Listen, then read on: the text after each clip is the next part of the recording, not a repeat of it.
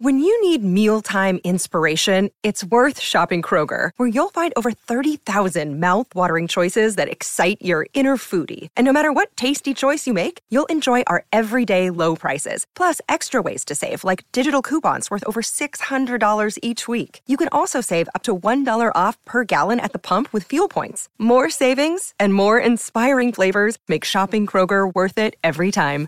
Kroger, fresh for everyone. Fuel restrictions apply. Another day is here, and you're ready for it. What to wear? Check. Breakfast, lunch, and dinner? Check. Planning for what's next and how to save for it? That's where Bank of America can help. For your financial to-dos, Bank of America has experts ready to help get you closer to your goals. Get started at one of our local financial centers or 24-7 in our mobile banking app. Find a location near you at bankofamerica.com slash talk to us. What would you like the power to do? Mobile banking requires downloading the app and is only available for select devices. Message and data rates may apply. Bank of America and a member FDIC. You're listening to TV's Top 5, the Hollywood Reporters TV podcast. I'm Lesley Goldberg, the West Coast TV editor, and I'm joined by the great Dan Fienberg, THR's chief TV critic. What's up, Dan? There's a little bit of rain outside. There's extensive news coverage of the the passing of Queen Elizabeth. It is a, a busy podcast recording day in Tinseltown. Yes, and this is episode 184, our Emmy preview. Dan, of course, is here to help you with your Emmy ballot. And we've got a fantastic interview with the executive producers of Abbott Elementary and Harley Quinn. Lots of good content.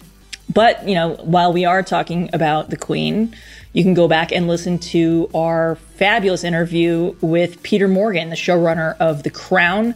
That came out November 22nd, 2019, where we definitely asked him about the end of the show.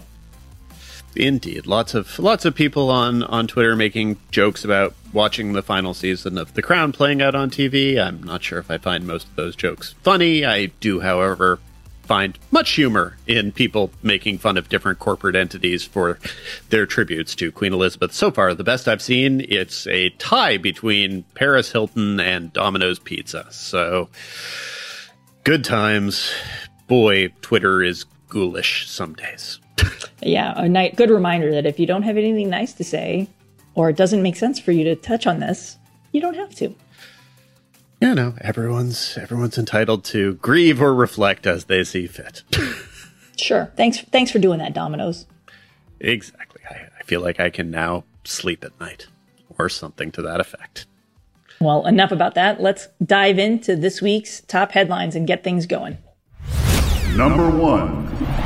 Leading off, HBO Max has renewed Pretty Little Liars Original Sin for a second season, joining And Just Like That and Gossip Girl as the streamer's third legacy title to earn a sophomore season.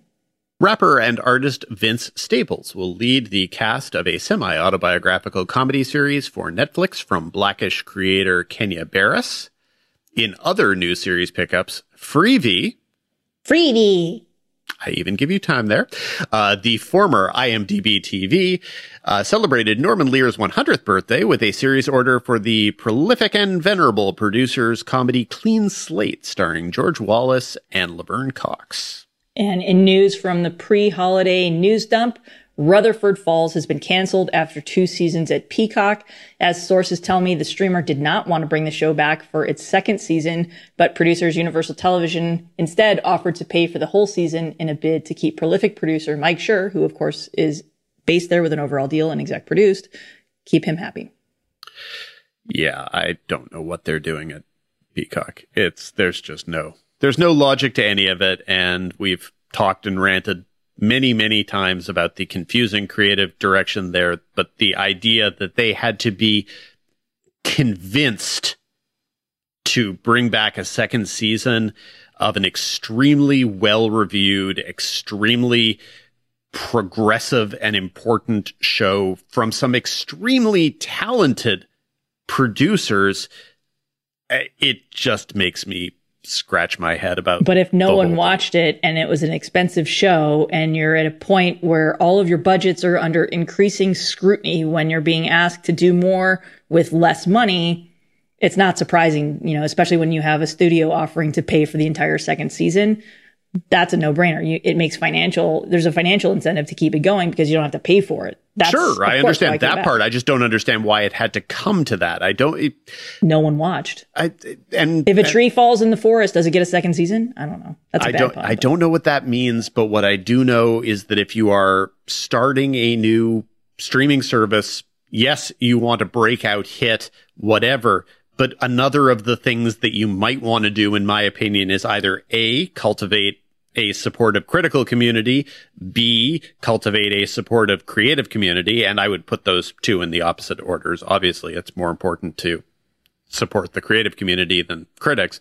Regardless, it, it makes it makes no sense to to have a quick trigger finger on a on a show of quality if you're trying to establish any sort of brand, any sort of audience, any sort of relationships, and just seeing the shows that keep pouring out of Peacock. It, and you know, I'll I'll I'll at least touch on another one of them later in this podcast, one that premiered earlier this week. That's garbage. It I I'm just confused by the whole thing. Yeah, and we're still waiting for word on some shows that are not not not in the garbage category. Girls Five Eva, one of my personal favorites, and the Queer as Folk revival, which you know, going back to Rutherford Falls here, another important show for a, a very important community, and obviously one close to my heart. And I love the show, so I'm, I love both of them. I'm rooting for both, but who knows at this point? Anyway, you can listen to our interview with uh, Rutherford Falls creator Sierra Teller Ornelas from April 2021, and that would be episode 116. Over on broadcast, Fox has greenlit a return of the format Farmer Wants a Wife, which uh, aired at some point on, I guess it was either the CW or might have been going back to the WB. Anyway, one of my all-time favorite credit sequences, the Farmer Wants a Wife credit sequence, not available in any form on YouTube. Anyway, the format has been uh, very, very successful in other countries. Uh, it was not hugely successful here because every time I mentioned that there was a show called Farmer Wants a Wife to random Americans, people get confused. Other people go, "Ooh, I love that show." when it was on Australia or whatever. Uh, Fox also ordered the competition series Special Forces, uh, featuring quote unquote celebrities, uh, going through quote unquote training. Um, Yay.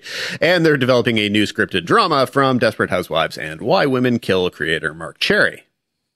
And wrapping up headlines with, I'm going to put this in air quotes, ratings news. Amazon claims 25 million people watched Lord of the Rings, The Rings of Power, Power of the Ring, The Ring 2, The Rings, The Reckoning, The Ringening in its first day, though we haven't a clue if that metric means they watched the trailer that autoplays on the Amazon homepage or if they completed an episode or two.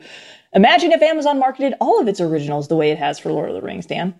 I, heaven knows what would happen. Uh, we did say last week when we talked on the podcast about the early ratings news for House of the Dragon and its quick renewal that HBO was always going to have an advantage in that situation because HBO gives out tangible numbers and HBO's numbers are reported. And while we understand that certain of HBO's numbers give a only partial or incomplete portrait of how many people are watching HBO shows, at least there are apples to apples comparisons that you can make both to other TV shows in the landscape, but also to other HBO shows because we know how various HBO shows do, not just the one or two that are actually huge successes. We were never going to know that for Amazon. And so 25 million people watching Lord of the Rings sounds like an awful lot, but we have absolutely no idea how many people watched. Well, I, we know 1.6 billion seconds or minutes or whatever of the terminal list were watched. Uh, but,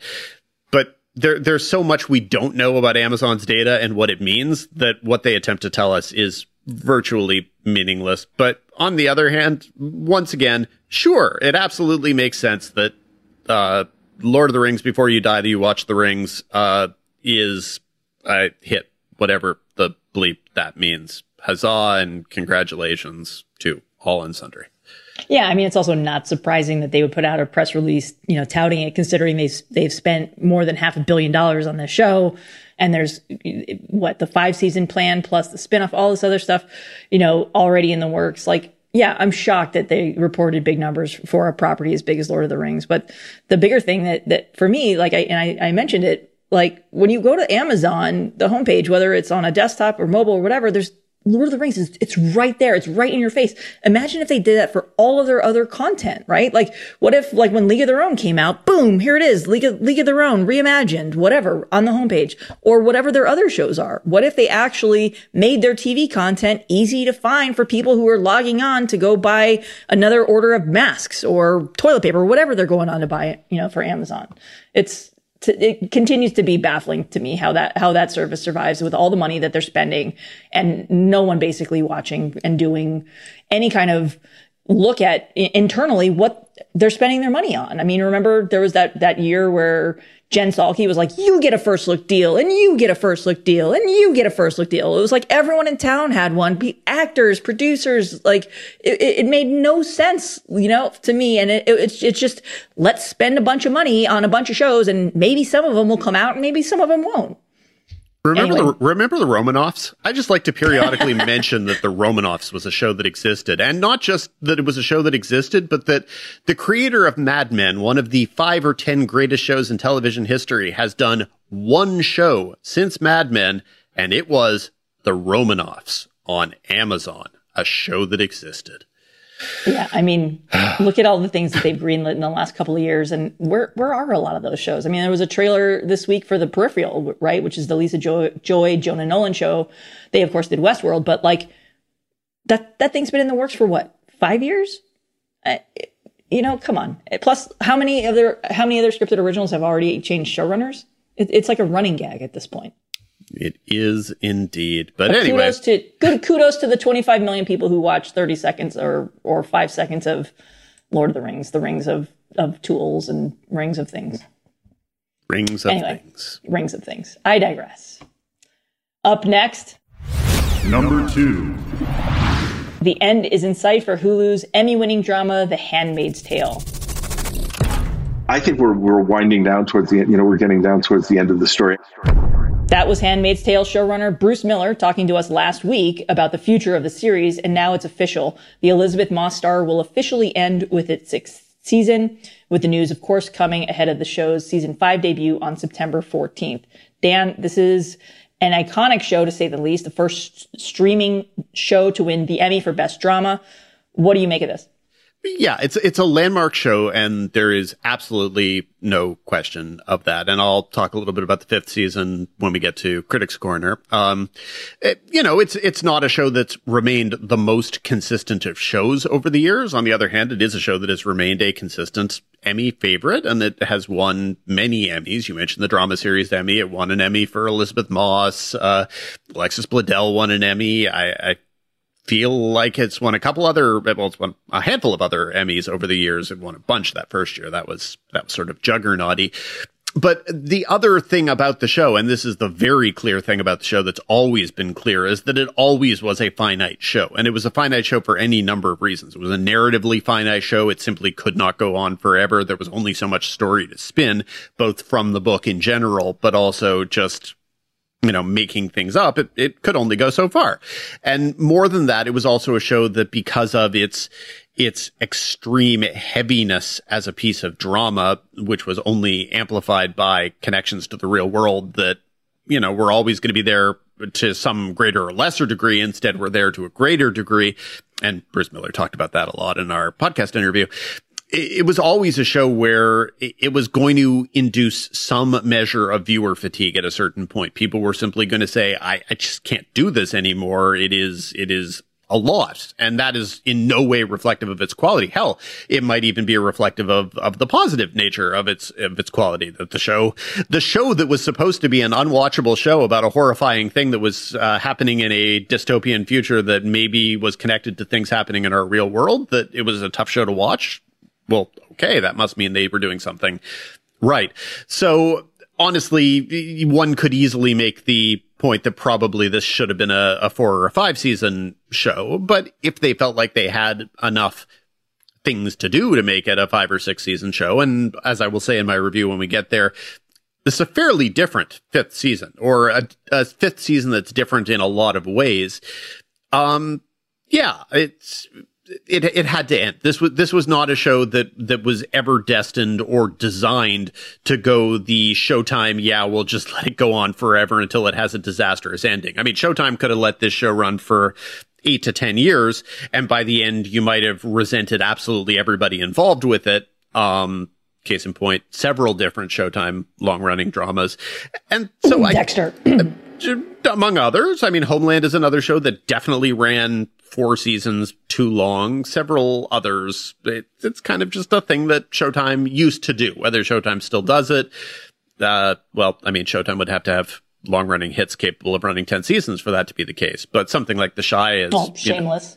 You know, Shameless absolutely had a had a long run, and something like The Chi is, I believe, going into or was just renewed for its maybe sixth season. I feel like so they do have some long running hits. Let's not let's not poop all over Showtime here. Anyway, we're not. And of course, the reason we're talking about Showtime is because The Handmaid's Tale was originally in development at Showtime. Yes, that's exactly why I'm talking about Showtime here. That was not why I was talking about Showtime here. But isn't it nice that you were able to find the serendipity in my babbling? I appreciate that. Thank you that's for making. I do. It. That's Thank I do, Dan. Is, is, that is that your job here? I babble and you find meaning in it. Okay, I can. Hey, I, vice versa. I can accept that. That's a that's a totally that's a that's a fine working relationship, Leslie. In conclusion, though, yeah, this this was t- it, it was t- it was time for them to set an ending. It was time for them to say we're not going to go on forever. There are still so many aspects of the show, even when I'm mixed on the show in general, that I appreciate and respect so much. Um, it, I any any show that's going to end before I have the opportunity to 100% resent it, I am strongly in favor of that. Number 3. Up third, TV's biggest night is only days away as NBC is set to air the primetime Emmys on Monday, September 12th, with SNL staple Kenan Thompson set to host. And before we get to Dan's rant about the busted TV movie category, you know, Chippendales Rescue Rangers, really? Let's take a brief look at the leaders after two nights of the creative arts categories were handed out. So in terms of content by program, you've got the leaders Adele One Night Only with uh, Euphoria, Stranger Things, The Beatles Get Back, and The White Lotus, all tied with five apiece. Arcane, which is sadly canceled, and Squid Game with four apiece, followed by Barry and Only Murders in the Building with three each. And in terms of wins by platform and conglomerate, Warner Brothers Discovery leads all with a total of 28. And for those fo- like me who are following the HBO versus Netflix, you've got 23 for HBO proper with another three for HBO Max specifically, followed by Netflix with 23. So HBO proper and Netflix tied with 23 each, followed by Disney with 22. Of course, that includes Disney Plus, which had nine, Hulu, ABC, National Geographic, etc. Obviously, HBO and HBO Max and Warner Discovery leading all winners so far is not a surprise considering both HBO and HBO Max collected a whopping 140 total nominations. HBO proper clocked in at 108 and that was enough to edge the 105 mentions that Netflix collected. So that's the, a little stage setting. And now for a quick refresher, Succession is the most nominated show this year with 25 followed by Ted Lasso and The White Lotus with 20 each. Hacks, Only Murders in the Building with 17 apiece. So Dan, we've got some big categories to break down. Our listeners, I'm sure, will, will be doing their own Emmy ballots. You know, let's take a look at some of the big categories and have you, well, debate yourself about who will win versus who should win, of course, beyond Rhea Seehorn for Better Call Saul in the supporting actress drama category. Wait, I was I was promised a I was promised a Chippendales uh, uh, rant. When when when did oh, that I mean, get- you're going to do that too, but go on. well, there's no more context to do it if we're simply projecting forward to uh, to Monday's show, and this, this is backward looking. No, uh, look, I, I made fun of Chippendale winning the original telefilm category um, on Twitter, and a number of people wanted to come and tell me, but Chippendales it's actually good. It's far better than it needed to be. And the thing is, those people are 100% correct. There is no question that Chippendale, that movie thing, was smarter and more clever and more, and had more creative freedom than there was any justifiable reason for it to have. Absolutely, completely, that is true. That is not the same as being worthy of being permanently enshrined in the Emmy rules. What that is worthy of, this is just my opinion. You can feel free to disagree. It's totally fine. Um, if, if there had been a six nominee field in that category and five of them had been kind of prestige stuff and Chip and Dale had slipped in, I absolutely would have gone, that is a fun nomination. That is, that is really cool that they were able to see that that is better than it needed to be. Cool. But for it to win, and not just for it to win, but for it to win, I would say probably fairly logically. Like if you look at the things that it was going against, it's the thing that nobody had to make excuses for of those things. It's not like the, well, at least they gave that an ending, or, well, that was the TV series that I didn't really need a new 90 minute movie for. Right. Of course, it was nominated against Ray Donovan, the movie, Reno 911, The Hunt for QAnon, The Survivor, and Zoe's Extraordinary Christmas yeah so like and and the survivor is sort of there and that is the that is the traditional thing that hbo does a a two hour movie and it is guaranteed to be nominated and usually it's guaranteed to win. In this case and this was also the case a couple of years ago with the tale the laura dern uh, movie basically it's a movie that netflix acquired at not netflix that uh that hbo acquired at sundance and said we're not giving this a theatrical release. Sorry if you had Oscar hopes, Ben Foster, etc. Uh, but we're putting this on TV, so now you have Emmy hopes. Well, Ben Foster didn't get a nomination either, and that's a little strange. But, but my my rant is not about Chippendale, and it's not even really about the Emmy voters voting for it. It's about the fact that the category no longer reflects the way that people do business on TV. It is not, there is not a robust original movie landscape. There are a lot of things that get made for Amazon or made for Netflix. And for whatever contractual reason, part of how they're able to get them to make it is by saying, we'll give this a token theatrical run, or we're going to treat this as a movie and we're going to put you up for Oscar consideration. There was the, uh, Hulu Emma Thompson thing that didn't get a theatrical release domestic, but there were petitions so that it wouldn't be an Emmy contender so that Emma Thompson would be eligible for an Oscar because that was simply worth more. I don't understand why it's worth more. It shouldn't be worth more. The prestige shouldn't be greater. This is 2022. But either the Netflixes and Amazons have to start saying, here are the five movies that we're putting up as our Oscar contenders, but here are the five movies that we actually believe in that for whatever reason we don't think are theatrical releases, but we do think could be Emmy originals. And suddenly then you can have a category in which there are 50 contenders because heaven knows there are a lot of movies that went direct to streaming in the past couple of years. But the way it was it's gotten to the point where it's a category that nobody wants to be a part of. And so there, as a result, you end up with a nomination slate that is, it's embarrassing looking whether the quantity, whether the quality of anything is embarrassing. That is a, the, the list of things you just listed is an embarrassing list of nominees because it says people simply aren't doing original movies for television. They're doing wrap ups from TV shows they liked or let this is sort of a 90 or an 85 minute thing. Let's call it a movie. They're not movies. They're not movies for television. And if the only alternative is some generic HBO direct to HBO movie, sometimes you get good ones. The Liberace one, for example, was a, a really good movie. Behind the Candelabra. Yeah. Exactly. But a lot of the things that have won that have been HBO movies, you know, a lot of things with Al Pacino, uh, playing famous people nondescriptly just aren't good either. And so if the alternative to Chip and Dale winning is a generic HBO movie winning, that's not better either. Anyway, uh, it's the category that's broken. It is not really Chip and Dale's that is broken. Where do you want to go next? Yeah, why don't we start with best drama series? You got the nominees Better Call Saul, Euphoria, Ozark, Severance, Squid Game, Stranger Things, Succession, and Yellowjackets. Dan, who should win and who will win. It should be noted that our colleague Scott Feinberg, who would normally do the uh, the will win, he is in Toronto for the Toronto Film Festival, so I'm wearing both Feinberg related hats. Uh, you can tell in some cases when I'm spelling my last name F E I N, and in some cases where I'm spelling it F I E.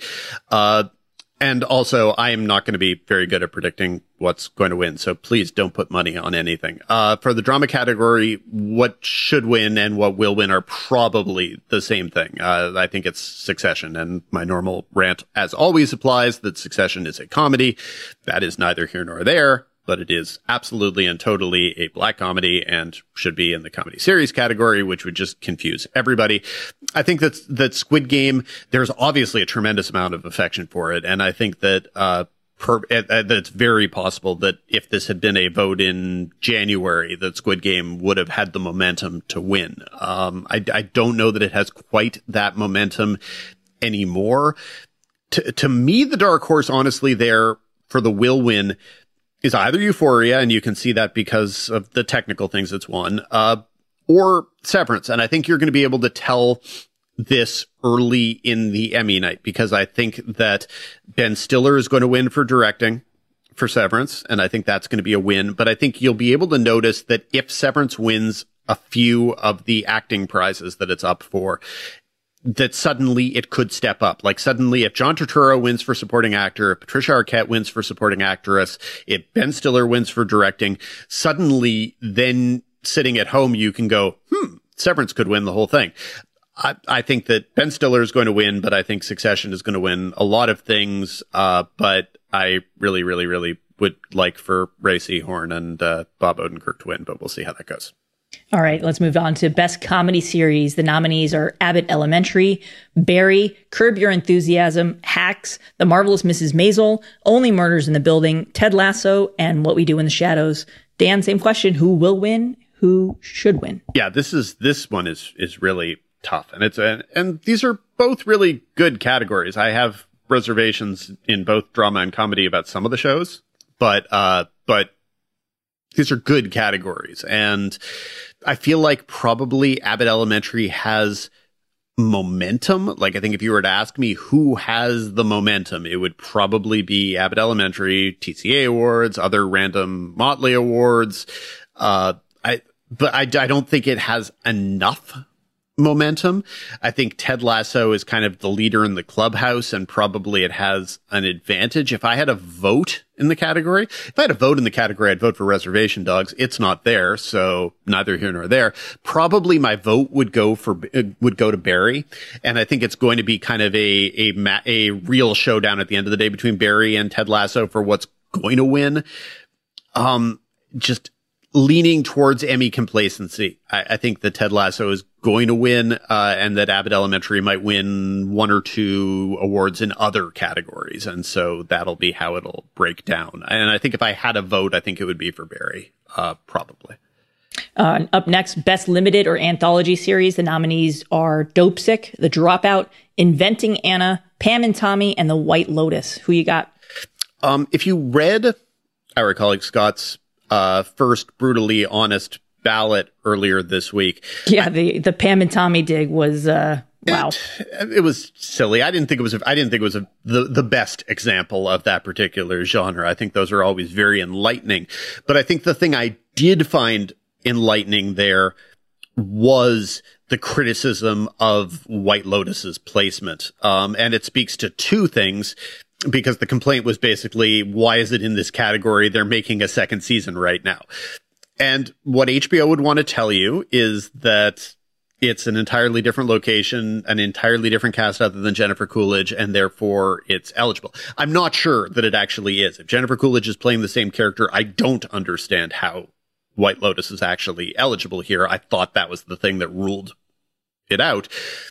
But I think the lack of communication clarity wherein a lot of people really will just go, okay, they're making a second season. It's in the wrong category. I really it's do. an anthology. It, and that is what they're going to say, except that if there is a consistent character who's the main character across them, it's not an anthology. It's an ongoing drama series with a different location. It should not be in, in this category or an ongoing comedy series, actually, because it also should be a comedy regardless, my vote in this category would still be for the White Lotus. You can only vote for the things that are nominated in, in this category. And without any question, my vote would be for the White Lotus. It is my favorite thing here, followed by the dropout. Uh, Dopesick is, is going to win. It, this is about as much of a sure thing as, as you can have. I will continue to say over and over again, I think that Dopesick is a bad piece of television. I, I think it is really, really clumsy storytelling on almost every level, but it is also important storytelling. You, you can be both of those two things at once. It is an important story and I understand why it moved people, and it is going to win. Michael Keaton is going to win. Some of those wins are uh, Danny Strong is almost certain to win either for writing or directing. I think probably Mike White will win at least one of those also, but Dopesick is going to win that category without question. And now for the four big acting categories. Actress in a drama series, Jodie Comer for Killing Eve, Laura Linney for Ozark, Melanie Lynskey for Yellow Jackets, Sandra O oh for Killing Eve, Reese Witherspoon for The Morning Show, and Zendaya for Euphoria. Who are your picks? I think Zendaya feels like she's probably the leader but I think they're that winner Melanie, in this cat, former winner in this category, former winner in this category, etc. And also uh, the, the things that Euphoria does to its main characters. Sometimes I find them exploitative, but they also give all of the main characters an awful lot of acting to do. I, I, think that there's going to be a lot of affection for for Melanie Lynskey uh, for very very logical reasons, both because she's sort of a, a long-term industry veteran who's who's gone through everything and come through apparently as both a normal and a charming person and you you cannot put money on that um, but also because there's clearly a lot of affection for Yellow Jackets, and I don't know that there's a place in which Yellow Jackets is going to get recognized. You recognize Melanie Lynskey there, it helps. Um, I, I, I would guess Zendaya. That, that is, that is my guess. If I had an actual vote, probably it would be Melanie Lynskey, but that might be affection speaking. And, and I might actually think that Laura Linney for Ozark, a show that it's well established overall, I am at best tepid on. Uh, she acted the, the snot out of all of those seasons of that show. And I, you know, it, it, it feel, it feels to me like it would not be unreasonable for her to end up with an Emmy for it. Yeah. One of my favorites, of course, from the Big C which was again another great uh, performance that was pretty much overlooked. Um, and now going into the best actor in a drama series, your nominees are Jason Bateman for Ozark, Brian Cox for Succession, Lee Jung Jae for Squid Game, Bob Odenkirk for Better Call Saul, Adam Scott for Severance, and Jeremy Strong for Succession. Dan, who will win? Who should win? Um, ultimately, Jason Bateman's the only one who I don't think deserves to win, and even he ended up with one spectacular scene that if that was in his submission episode might push him over the top because everyone loves Jason Bateman. Um, I, am kind of wondering if the swirling narrative around Jeremy Strong is going to cost him a win. I, I think he's probably right up there with the Squid Game star. But you know what? I'm just going to say Bob Odenkirk deserves to win and will win. I, I, think that, I think that the combination of great final season for Better Call Saul, great performance from Bob Odenkirk, and just the, the outpouring of affection and warmth when he had his health crisis on set. And, you know, there were a couple days where we were just crossing our fingers and hoping that he was going to be okay. And we're all so happy that he is. I think that that's the sort of thing that doesn't produce pity. It produces the memory that it's important to, it's important to let people who are awesome know that they're awesome. And Bob Odenkirk is awesome on Better Call Saul. And if the show ends with him, uh, without him winning an Emmy, it will be bad. He's got two more chances, this and the second half of the season, which will be for next year's Emmys. So we'll see. But I think I I think he's going to pull it out on both being entirely deserving and entirely sympathetic slash affectionate. And now we've got Best Actress in a Comedy Series. Your nominees are Rachel Brosnahan for The Marvelous Mrs. Maisel, Quinta Brunson for Abbott Elementary, Kaley Cuoco for The Flight Attendant, Elle Fanning for The Great, Issa Rae for Insecure, and Jean Smart for Hacks this is going to be interesting. I think it's, I think this one is going to come down to either Quinta or Jean Smart. I think Jean Smart probably wins because she's Jean Smart. The question of whether she wins because of the second season of Hacks or just because people like Deborah Vance and they like the show, I'm not sure. I, I think she's tough to beat. My, if Quinta Brunson wins, it is a recognition of all of the different hats that she wears on the show and the affection for the show. Uh, to me, my own vote, if I had one, would go to Elle Fanning, and I because I thought she was just remarkably good in the second season of of The Great. I, I think just an amazing performance. I think that a lot of the buzz around that show has has kind of dissipated or been usurped by other things, and so I think we're probably just supposed to go, okay, it's good that she and Nicholas Hoult were both nominated, um, but something else is going to win. But honestly, a- any of the winners in that category would be deserving. Probably Rachel Brosnahan a hair less, just because uh, just fatigue. Uh, but Kaley Cuoco was was amazing in the second season of of uh, Flight Attendant, better I thought than even in the first uh, Issa Rae always great on Insecure, and this is their last chance to recognize her for that performance. So th- there there are lots of good choices there. And wrapping up with the who will win versus who w- should win. Best actor in a comedy series, Donald Glover for Atlanta, Bill Hader for Barry, Nicholas Hoult for The Great, Steve Martin and Martin Short, both for Only Murders in the Building, and last year's winner, Jason Sudeikis for Ted Lasso. I think Bill Hader is the will win and, and should win here. I, I think, it, and and to me, as great as some of these performances are, I, I think his performance might just be in a different category at this point, especially when you add in his directing, his writing. I, I think he is going to win for directing on a comedy, and so that might be the thing that hurts him. Where someone goes, okay, we're going to see him on stage, he's going to be great, he'll get that, fine. Now let's go with someone with only murders but I it's I'm not instantly sure who the pick would be between Steve Martin and Martin Short, and so I kind of wonder if a lot of people are going to be like it sort of split the difference between them. I can't choose. Who do I go with then? Yeah, they cancel each other out. Exactly. Yeah. And, or uh, either in a literal sense where one gets five votes, the other one gets five votes. And as a result, the person with six gets it. Or if they cancel people out in the, I can't decide behind, between them. Therefore, I'm going to go with the other person. So, uh, I, I think Bill Hader probably wins and probably deserves to win. And he's terrific. And this past season of Barry was great. So.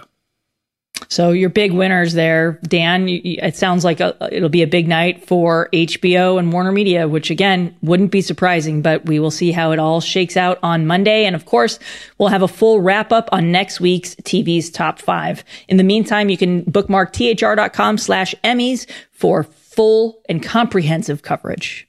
Up next, it's time for our showrunner spotlight segment.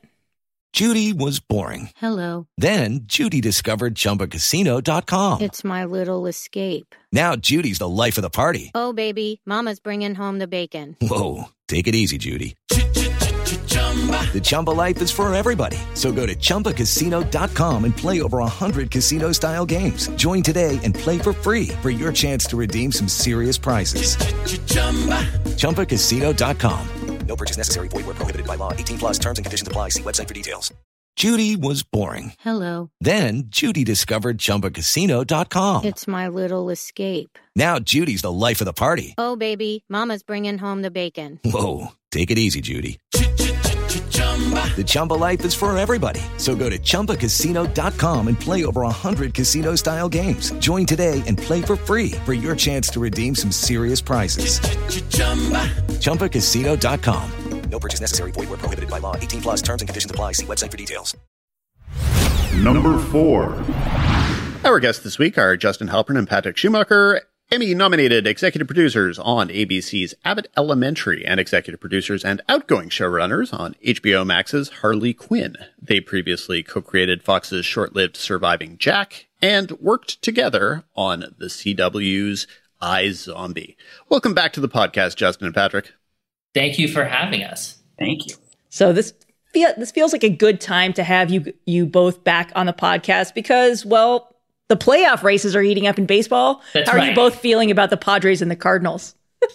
Ah, God, I think I just hope we sneak in. The Padres just sneak in. We are up like two games in Milwaukee, who seems like they really want to give up, but we also want to give up. so it's it's a war of who wants to give up the most. It's depressing. And meanwhile, Goldschmidt's going for the triple crown. Yes, I was. Uh, I I really like Paul's chances. Paul. You don't know Goldie. him. Don't Goldie. call him Paul. Goldie. Yeah, Goldie.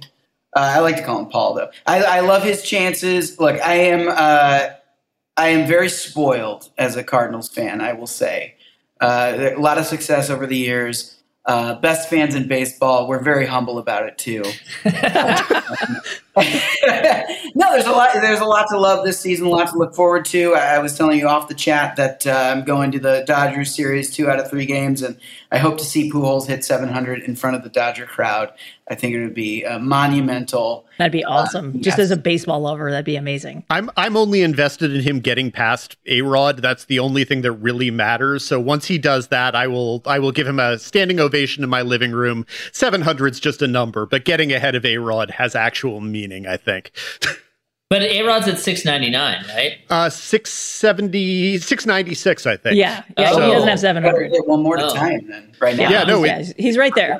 Going going into the All Star break, it looked like it might not happen, or it looked like it might be close, and then apparently he's found the fountain of youth, or whatever. Just like Tatis did. Oh yeah, ringworm. Sure. What, okay. what exactly are you implying, Justin? Are you are you about to tear break our hearts about the best hitter of our generation? oh, stop that, Dan. I'm talking about Pujols. I'm not talking okay, about that's fine. Don't talk about no, no Tatis. Tatis is a is a young punk, but maybe he will grow up. He's gonna mature. It- anything could Mm, happen. Sure. Well, funny timing because you guys are joining us because, well, it's Emmy week and you are the executive producers of Abbott Elementary, which has gone from a little broadcast sleeper to possibly a favorite for outstanding comedy series. So you guys have already won for, for casting at last weekend's Creative Arts. How are you both feeling heading into the big night? I mean, man, I would say, correct me if I'm wrong, Pat. Like uh, Patrick and I, this is we've been working in the business 14 years. This is our fir- first time ever being nominated for anything, uh, any Emmy. Uh, so I think we might have been nominated for a Razzie for shit my dad says. but um, I, this is unbelievable. I can't. I it just like I'm so like happy for. I mean, you guys have had Quinta on uh, before, and she's just like the real deal, just the very best, kindest, uh, most genuine person. So I'm glad. Like you know, sometimes this happens for people who you know within the industry aren't your faves, um, and uh, she's just like the best. I mean, I, I, I she deserves it so much. And now we'll name our top five least favorite people in the industry.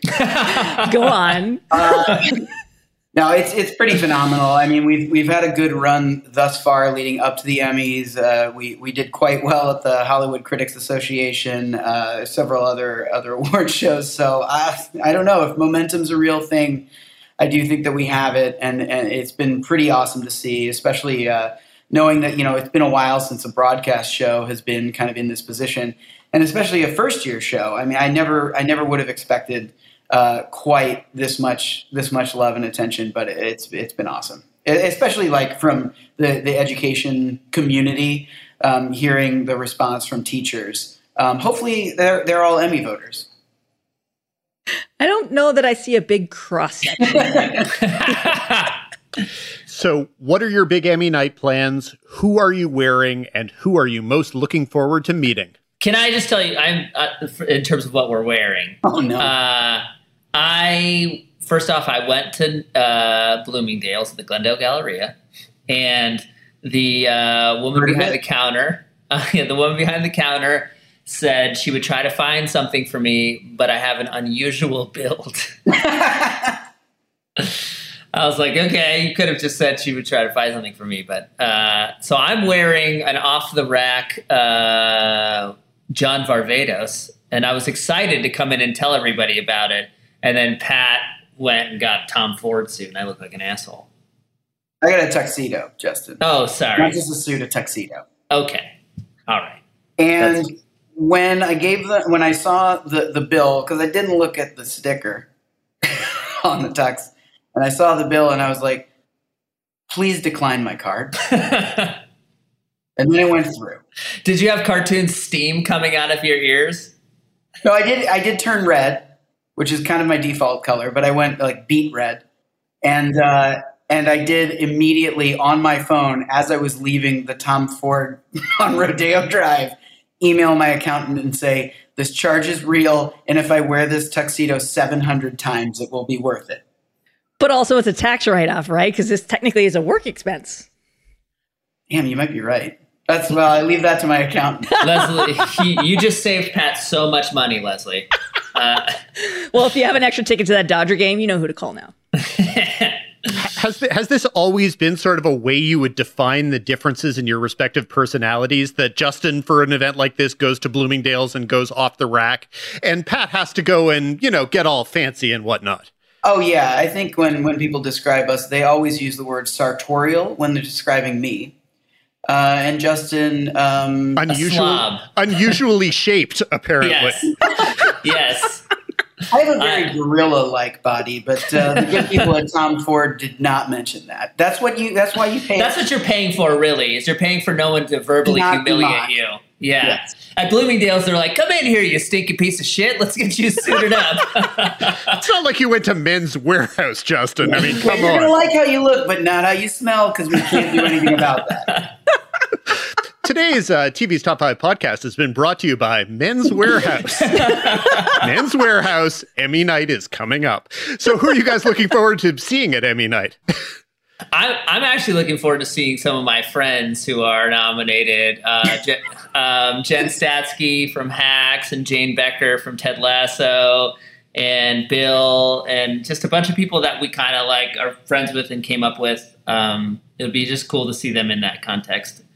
Yeah, I am. I am uh, hoping, hoping, hoping to get to shake Steve Martin's hand, uh, Bill Hader as well, and uh, they're not my friends. I've never met them before. But you know, Ju- but Justin, you did mention you know uh, Bill Lawrence, who obviously is a friend of the Five and co-created Ted Lasso. Have you done any sort of trash talk w- with Bill, you, who you guys have collaborated with in the past? You want to know what's crazy? Is our writer's room for Abbott literally shares a wall with with uh, Ted Lasso. So because they're both Warner Brothers shows. So at some point, I just walked up the stairs and went into the Ted Lasso offices. And then, yeah, I talked to. Uh, I spent a little time shit talking Bill. Bill, Bill needs to be shit talked. That's Yeah. the reality of it. The man is, is way too confident. Needs to be shit talked. I've tweeted some uh, some Dominic Toretto gifts at him uh, in a, in a taunting fashion. Uh, it is uh, like the walls are very thin between uh, our, our two writers' rooms, and uh, we've we've had uh, people from Doozer ask us what we're laughing about, and we said our show, which is hilarious. You know, it'd be a good way to get back at the Ted Lasso people. I'm thinking season four spoilers. So, what do you got? no, you know what's crazy is we actually shared a writers. Our first six weeks were in their old writers' room, and they left up the board that had their entire season broken. And so then Quinta Quinta texted Brett Goldstein and was like, "Hey, you just left up this board. Is this important?" He's like, "Fuck, that's our whole season." He's like, "Throw that away. Don't let anybody see that." I think you mean Emmy winner Brett Brett Goldstein. That's right. That's Emmy right, winner Brett yeah. Goldstein. Um, and uh, yeah, well, I was about to give away a spoiler, but we I promised them that I wouldn't say that uh, Ted Lasso kills Coach Beard. That would really turn the the fan community against it. Also, Pat, I noticed that you wanted to make a big deal about all of the Hollywood Critics Association awards that you guys won, but not all Tisk, of the TCA awards that you guys also won. Tisk, tisk, I would, I yes, I am very excited about all awards given to us, but the TCAs that was uh, that was really cool, especially because um, mostly I remember sitting in front of uh, the TCA panels and looking out into the darkness where we can't see any of you, but questions are being lobbed to us and being uh, terrified and wanting approval. So that was that was really Perhaps good to win I'm- those. I'm bitter that the in-person awards were canceled, Dan. I, and and I'm a little bit sad about that. So, okay, which TV critics were you most disappointed you didn't get to meet at the TCA awards, Pat? Hmm. Pat has an answer for this, I bet. Uh, you know, well, I don't. He probably wa- Sepinwall wasn't going to be there, right? Sepinwall wasn't going to be there. Also, you've met You Alan. know Sepinwall. I don't. I have never met Alan in person. Wait, how is that possible? Justin has had dinner multiple times with Alan and Dan. I was not present for any of those meals. And uh, Alan and I, like, we, we, we text each other now all the time about Harley stuff. I've never met him in person. So uh, that's who I hope would be there, but you just said he wouldn't have been there. So We'll we'll find a way to make that happen. I think I think that we we we know Alan. Whenever he's around, we'll find a way to, to Please, set that up. please. Also, I'm going to pretend really quickly to just not be offended that you didn't say me or Dan. So that's, that's okay. We can Oh, we can move that on. was a given. That was a Yeah, I mean, Sure. Also, absolutely. I feel like I feel like we've met. I, I'm really okay with the the degree of meeting I've that done we've your done. podcast before. I was in a fugue state when I did, but I, I now I remember. Yeah, that was in our old building in in like 2019. Yeah. Yeesh. Oh, well, let's get back on track a little bit here. So, when you have a show like Abbott Elementary, what is the arc that your expectations go through eventually to believe that this level of acclaim is possible going into Emmy night against the Ted Lassos and the Barrys and the Curb Your Enthusiasms of the world?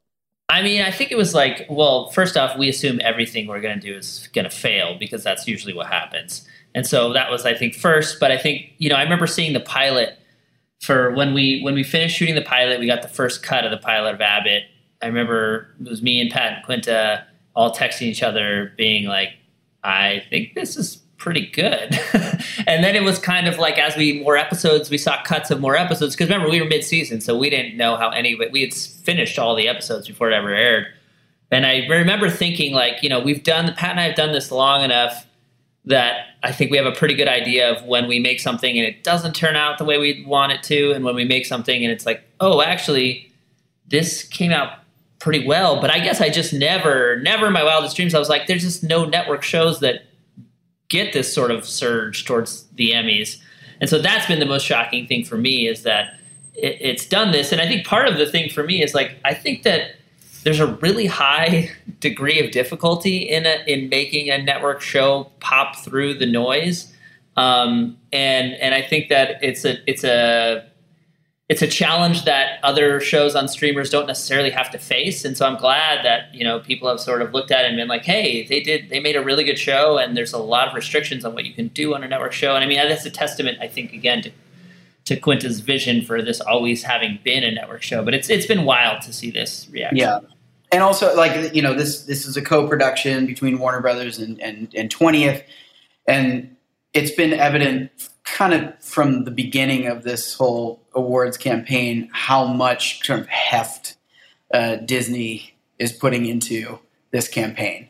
Um, you know, the events that they've put together. I mean, I, I literally, I've, I've tweeted this out before, but I like when we were down at Comic Con and they did the Abbott like activation, uh, which was they recreated sort of the school in miniature. And I went through it and I was crying because of the, the level of detail and care that had been put into this activation that was in the middle of Comic Con. Yes, like every show is represented there, not just genre stuff, but like there was a three hour line of people waiting to go through this, you know, workplace comedy activation down at Comic Con. And it was just phenomenal. And I, I, think, yeah, once once I started going to these sort of like events that you know Disney was was putting together, it, it became apparent that like you know they were they were going to keep our our uh, our show like in the in the forefront. Um, yeah, and then of course Wendy O'Brien, our casting director, winning a Creative Arts Emmy this past weekend. It's like, oh, okay, all right, this is this is for real. What was the Comic Con experience like? Actually, getting to be among the people who are fans of this show. It was phenomenal. I mean, um, you know, I, we got we got sort of special treatment where they let us kind of. We weren't with the hoi polloi, Dan. Don't be silly, Dan. Uh, they shut it down. They turned those people away, and they said, "Let these two guys through." No, um, I mean it, it, it, was unreal. Like you know, you would you would kind of overhear the fans, um, you know, pointing out little in jokes and whatnot that had been incorporated into this activation. Which you know, for instance, they had recreated Mr. Johnson's, uh, you know, uh, electric box or you know, the breaker with all the you know Boyz II Men lyrics and all that. And you could you could press buttons and, and like essentially like play a game with it. Uh, they had taken fan art and put it in sort of a display case at the end of the hallway, like it was student art. Um, you know, but but yeah, hearing hearing the fans kind of like pointing and reminiscing about like their favorite little joke that was like you know we thought was like a throwaway joke, or now everybody on earth knows who Jim Gardner from ABC Action News in Philadelphia is. Um, it's pretty phenomenal. It's definitely a different vibe than the Harley fans that we get because like the Harley fans will like, "Hey, I drew this picture of King Shark with two erect penises, and it's for you." And you're like, "That's really awesome. I don't know what I'm going to do with this." That's not the Abbott fan experience, but uh, it's Maybe definitely there'll be some erotic Abbott fan fiction. Crossover. That's there true. To Crossover. Match the Harley stuff that exists. But of course, you know, when we had Quinta on, you know, she was telling us how this was originally how Abbott was originally supposed to be an animated comedy, and I think you guys were the ones that that came in and said, "Well, what if this is live action and what if you're starring in it?" I mean, after yeah. your experience on Harley, you know, and obviously you're working on a on a spinoff of that too, and that's also going to be animated. But like, when did you what what gave you that feeling that you're like you know that we do have lightning in a bottle here? Quinta there's something here with you specifically that should be live action. Yeah you know i think it was it was part of the reason why we were like oh let's make it animated is because when we were first all three of us talking about it you know we were like ah the subject matter of schools and kids especially kids this age it's so sensitive that maybe we need some distance to create some distance between the viewer and the show and animation allows you to kind of do that right? Like you watch homer simpson strangle bart you feel one way you watch a human actor strangle a child, human child actor you're not so you're not laughing anymore. So i think we've thought that but then i think as it kind of went on it's like this is I, quinta i think I think when it's all sort of said and done, Quinta's going to be on the level of like a Julia Louis Dreyfus, like Lisa Kudrow, uh, Ted Danson, like that level of, of sitcom performer because I think she's able to take things that really should in lesser hands would be played a little dour or a little maudlin and she can make them funny. Uh, it's like a superpower. Almost watching her do it on set. Um, and i think when we realized like oh wow this is such a special performer that if we're doing it animated we're taking away 90% of like what makes her so special uh, and that's why we were like, let's just do a live action. And she didn't even want to star in it. She didn't even write it, want to write it for herself to star. And we were like, no, you got to be the star of the show. You can, you, you're going to crush it. It's going to be great. Um, and so I think that's that's really when we were like, this this performer is so sort of spectacular that we we have to let audiences really just take in everything that she can do. Yeah, I think it was also just a pragmatic thing too when she brought it to us as an animated show, like we were all kind of working on other stuff, and at the time, I think um, Quinta had a, a, a, pilot at I want to say it was CBS, with Larry Wilmore, um, and it, it, was just a, function of like I don't. It, it, I don't have time to do another live action project if this other thing moves forward. So, you know, if I'm to perform on this, like obviously animation, you know, voice records, you can kind of knock out an episode in an hour with someone. So it, it, was it was a function of that as well. And then you know the timing of it didn't end up working out for everybody. So then a year later, our, our slates were a little bit more open. And Justin and I were looking for a broadcast show, and we had you know serendipitously, we, you know, I ran into Quinta on the lot, like as she was like, I think she was working on a on a feature, writing a feature for Warner Brothers at the time, and she doesn't really drive much. So I was like, "Do you need a ride home?" And on the ride home, I'm like, "Hey, have you ever thought about uh, doing Abbott?" Or then it was called Harrity Elementary, which is the name of Quinta's actual elementary school in Philadelphia. Have you ever thought about doing it as a live action? And she was like, uh, "I was thinking about that like yesterday." And then it was kind of like handshake, talk to you next week, and and we were we started working on the pitch as a live action. And she always wanted it to be a, a mockumentary even as an animated show, she kind of yeah, still yeah, still mockumentary. Yeah. So, how would you guys say the past year has changed Quinta and changed what she does or doesn't need from you guys as executive producers? I don't know that she ever needed us.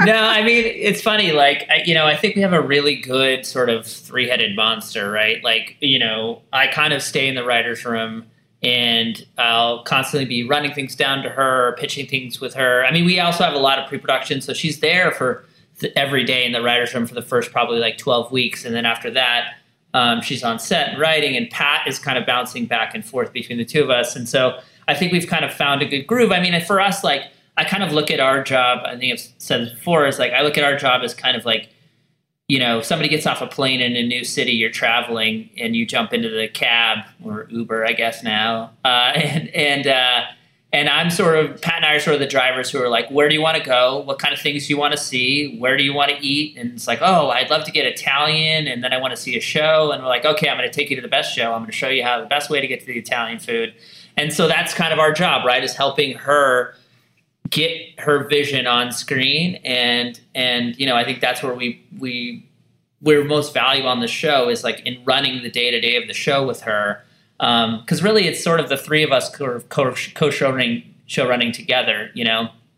Um, and it's really like worked well. And I think at some point Pat's right. It's like the further we go in the show it's like the you know she's she's such a sort of preternatural leader I think. And so we just sort of have this symbiotic relationship where we need to say less and less to one another in order to get it like the way we all want it.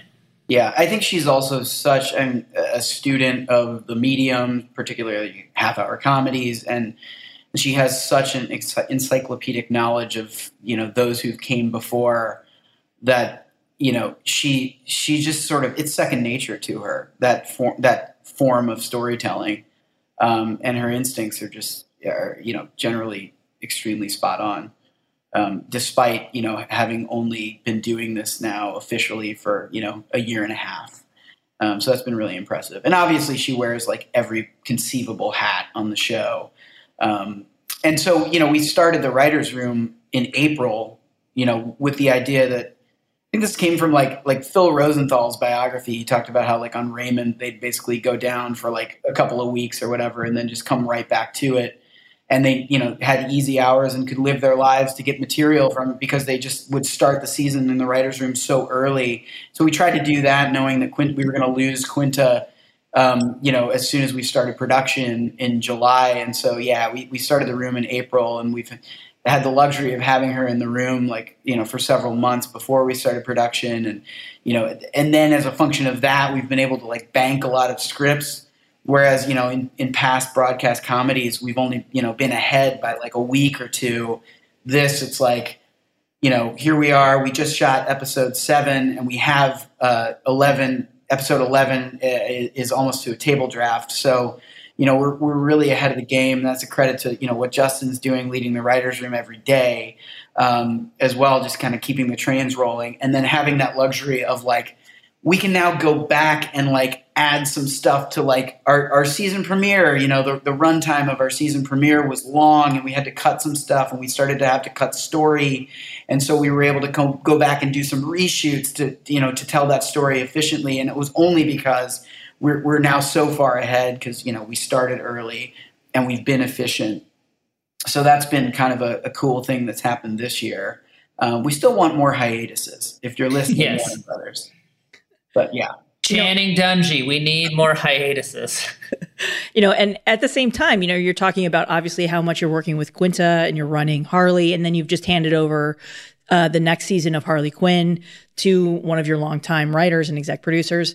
You know, how you guys have made a, a, pretty rapid transition from being mentored by the people by people like Bill Lawrence to now being the ones who are mentoring others.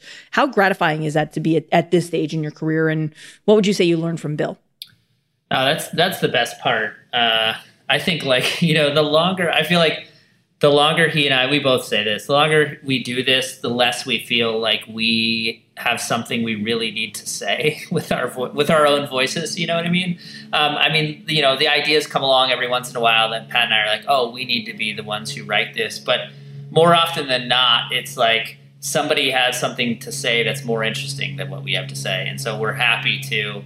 Um, be able to like help people do that and really like kind of provide a space where we're sort of guiding them through the process. Um, and I think that's the, you know, it's funny. Our first show running experience was on Surviving Jack in, in 2013, where Bill Lawrence was our, was the EP.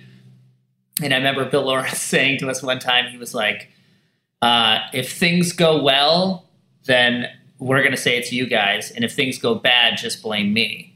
And, and it's kind of the, it, it sounds like very sort of like simplistic, but it it what happens in a writer's room, what happens on a show is very insular, and people who aren't working on the day to day show, they have no real idea of what's going on. So sometimes people get blamed for things that they probably shouldn't get blamed for, and to have somebody who's kind of has the standing to say, "Hey, I can take hits, and it's not going to affect my career," but I know that you can't take hits because it will affect your career. Is I think a really nice thing to be able to give to younger writers when you're kind of yeah. helping them go forward. And that's why ultimately we blame Bill 100% for why Survivor Yeah. Was canceled. It was his fault. Also, I blame Bill for shit my dad says, even though he wasn't involved yet. That's right. Yeah, yeah. Uh, no, I mean, the, one of the things that I, I I took away from Bill, like I I I, I, I definitely uh, I still succumb to this sort of imposter syndrome, and I really succumbed to it like early in our career because I I was I was fraud, and uh, and and but, but, but working with Bill, like there is there is this kind of confidence that he has that that it, it is infectious and this kind of um, I don't know this I, I don't know what's going on internally, but he presents as if he is like the most cool customer, and I really appreciated that, and I really appreciated never feeling like he was in panic mode for anything. And I, I feel like I, I, I was able to kind of uh, suck some of some of that energy from him uh, in, in, in more recent years in our career. That is something that I really appreciate from Bill because I think he, he's he's somebody who uh, you know he's very active in mentorship and very active with like the WGA. He was a you know teaching their show running program, and he was al- he would always sort of use John Wells as like a counterpoint, a philosophical counterpoint to him with show running, where he's like John Wells teaches like organized show running, and I teach chaotic show running. And I, I, I just, I don't know. I, I appreciate that. I am not a, a chaotic person. I, I find that I, I, I, you know, if I walk into something like feeling unprepared, I just like crumble. Um, but I, I've slowly been able to chip away at that, um, you know, uh, character flaw, let's say, particularly in the context of this job. And I, I credit Bill with kind of teaching me that that stuff. Before we transition to to Harley, I want to just ask one more question about Abbott, and and specifically the question is when you're in pre-production on a second season, when you're giving the network and studios scripts on a second season, what kind of leeway does you know X number of TCA awards, X number of Emmy nominations, all of the ratings, what does it buy you? What were you able to do in season two that season one you just couldn't do because they didn't know? Well, you know what's funny is I think part of it is like you know Erin Wehrenberg and Wendy Steinhoff at uh, at ABC. They we've known them. They started our career at Warner Brothers. They bought our first thing. They were our execs in 2009, and so we always had a really great relationship with them. And they were they're they're they're, they're great execs because they're the kind who are kind of like, look, we'll give you our note if you disagree with it or you feel passionately about doing something else, then like do it. Like make the version of the show you want to make. We're just telling you our emotional reaction to the material that you gave us. And so much of I think what makes a good executive is just I just want your emotional reaction. I just want how how are you reacting to the piece of material we gave you because that's that's what that's actionable for me and Pat, you know, and they do that. And so I think in a way like certainly I re- like I remember the vibe feeling different after we got all those TCA awards. I remember, but but to their credit, like they've always been so supportive of the show and really like I think at many other networks, I've heard stories specifically about shows getting just shit on by the execs and then they win some TCAs or an Emmy or and then it being a complete 180 flip where it's like, we love it. Anything you want to do, it's great. Um, but you know, in this experience, I feel like we really kind of had that support from day one. So no, nothing different. You didn't get to bring. You didn't. They didn't roll out the Brinks truck. They didn't. Say oh, I, I want- took a shit in the middle of Disney, and no one said anything. So, All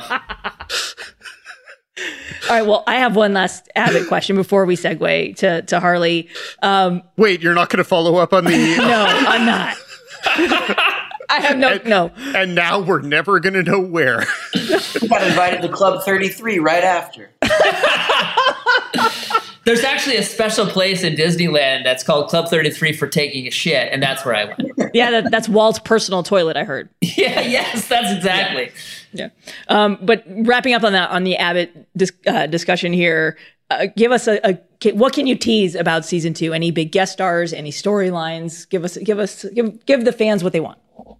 Um, okay, I I think one of the things, and we're not we're not going to get into specifics. We've been banned from getting into specifics. We will have some guest stars, some recognizable guest stars. Um, I, I can say that the season two premiere has a beloved uh, Philadelphia celebrity that uh, that fans nationwide, worldwide, will know. That I'll leave it at that. Uh, and then I think that season two, you know, we, we are gonna we're expanding the world of the show. We're gonna start to explore uh, more of the personal lives of these characters outside of the school. Season one, we were like not really gonna leave the school, uh, kind of no reason to yet. Um, and and now we're gonna get to to meet some say family members, um, uh, uh, you know, love interests. Uh, I'll leave it at that. But yeah, the the world's gonna expand. Okay, so congratulations on the season four renewal for Harley, of course. Thank you very Thank much. you very much. I, I assume, owing to the amount of time it takes to do animated shows, this was not something you guys were sweating out. I assume this was a foregone conclusion. Where are you guys in the season four process now? Um, we have seen uh, most of the animatics for uh, all ten episodes of season four.